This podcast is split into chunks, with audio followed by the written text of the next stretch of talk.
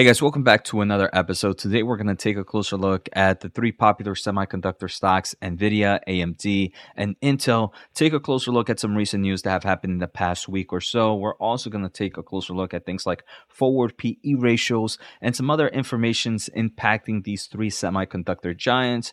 But before we go any further, guys, I do want to say happy Thanksgiving to all that celebrated. Hope everybody spent great time with the family. Hopefully you enjoyed, you got some rest. And now back to the grind here in the semiconductor space. So let's just start off. Now I want to take a closer look at some recent news impacting AMD and all these tech giants. But first, I want to kind of bring up to date some upcoming events coming for um, investors of these com- uh, of these stocks. So AMD on November 28th is having an event, a UBS annual technology conference on Tuesday. I will be covering it, or I will be doing kind of a breakthrough later on. So make sure to ch- check that out. Outside of that, December 7th, they also have another technology conference event. Now, if we take a closer look at Nvidia, very similar. We do have Nvidia showcasing uh, on November 28th, and then again on November 29th. 29th, followed by December 7th.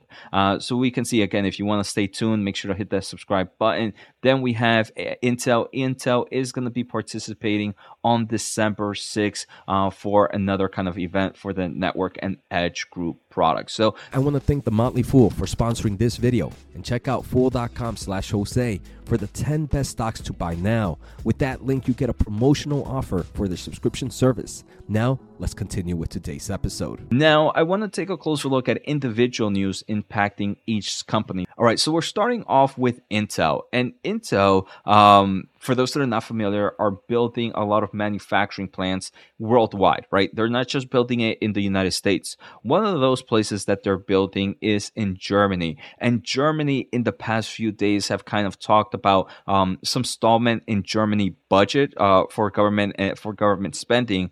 And a, a, lot of reports are coming out that those uh, the German state aids for Intel and other players that are uh, planning on manufacturing or building manufacturing plants in Germany might be in, Germ- in, in jeopardy. So we still haven't heard much about it. We're just kind of hearing a lot of reports from people um, close to the community or close to to to this outlet. It does seem like right now, obviously, semiconductor um, is important for things like uh, like uh, national defense and national security. So a lot of people are bullish or expecting um, Intel and all these other semiconductor companies that were promised some form of subsidies that they will still get it. Um, but uh, right now, it's still a lot of uncertainty here. So I do believe that's something that investors should kind of keep an eye out for. Now, if we take a closer look at AMD, there wasn't really much AMD news this week, in my opinion. The only thing that we are seeing is AMD is bringing a lot of their gaming GPUs um, c- capabilities with PyTorch via their ROCm Software to kind of increase their AI development. Uh, so right now we know NVIDIA is the king in the GPU market for AI solutions. Uh, but AMD, what they're trying to do is they're really trying to bring uh, a, a, lot of maybe the AI solutions to their gaming and consumer cards uh, to some extent. Uh, so that's something that we're seeing pretty good here. And obviously it can benefit AMD as we continue to see this AI workload at the moment. Now, outside of that, now before we take a closer look at NVIDIA, I do have have more of like a global semiconductor news. We do have this uh, report from IDC, and they do mention that worldwide semiconductor market, market outlook has been upgraded to growth, um, where they expect 20, uh, 2020, 20, 2024 to see roughly a 20.2% growth in the semiconductor space. Uh, obviously, that's going to come out a lot in thanks to um, smartphones, thanks to the shift in the PC cycle and kind of this hurdle that we passed over the inventory correction that we saw in the past few quarters. Uh, so that does bode well for semiconductor investors. I do believe a lot of the semiconductor stocks, though, do believe already knew this. So kind of these news is kind is priced already to some extent, um, but but obviously there's always some room uh, for some bigger growth from here. Now I want to take a closer look at Nvidia, but first, if you are here and it's the first time here, this is the best place you're gonna find any semiconductor news. Make sure to hit the thumbs up, the subscribe button. I do have a weekly membership program here. Just click join to learn more about it for my exclusive semiconductor videos. A special offer at fool.com slash Jose, and a lot more on the pin comment. There were reports that NVIDIA, um, their AI chips designed to comply with US regulations, are seeing some form of, of delay.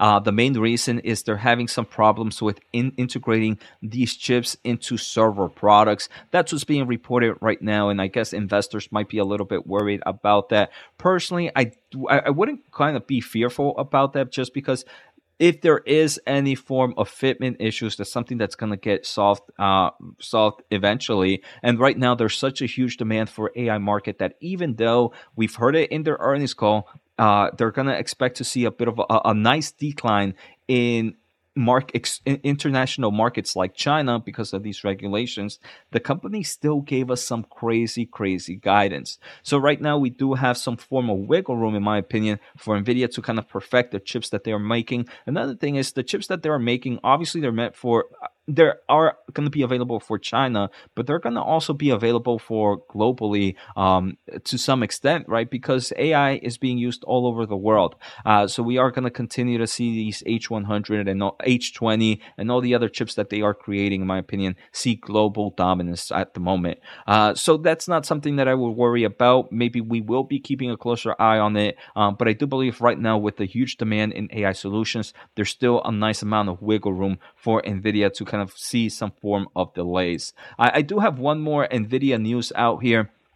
NVIDIA uh, recently announced uh, that they're launching a cloud service for medical imaging thanks to medical imaging AI. They call it NVIDIA Moan, uh, MONAI Cloud and that is released right now and you can kind of get it in early access via nvidia's dgx clouding solution. Uh, so we can continue to see how nvidia continues to grow um, their ai solutions into different markets like now the medical field uh, and obviously this improves their software solutions more money from software it increases the kind of um, market opportunity for their infrastructure and their hardware as well. So I do believe that bodes well for investors. Now I wanted to take a closer look at PE ratios for these three giants. If we take a closer look at current PE ratio, uh, AMD is the most expensive right now with over a thousand. We do have Nvidia sitting at 115, and we do have Intel sitting at roughly 16. Uh, so you would think Intel sitting pretty cheap, but now if we take a closer look at forward, which is the end of this fiscal year,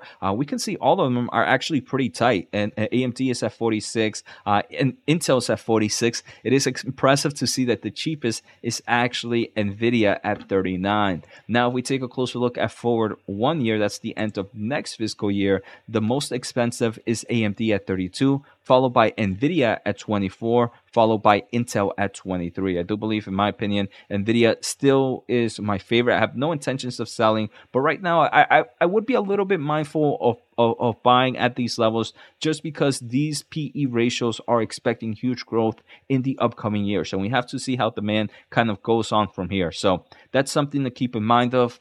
But I also want to kind of showcase how this PE ratio um, is different from some company like Microsoft, right? Microsoft's forward one year PE ratio is 29. So right now, forward one year, Nvidia and Intel are both still sitting at cheaper levels than Microsoft. And I think that's something investors should definitely think about. So I hope you guys enjoyed today's episode. Take care, have a good day, and see you next time.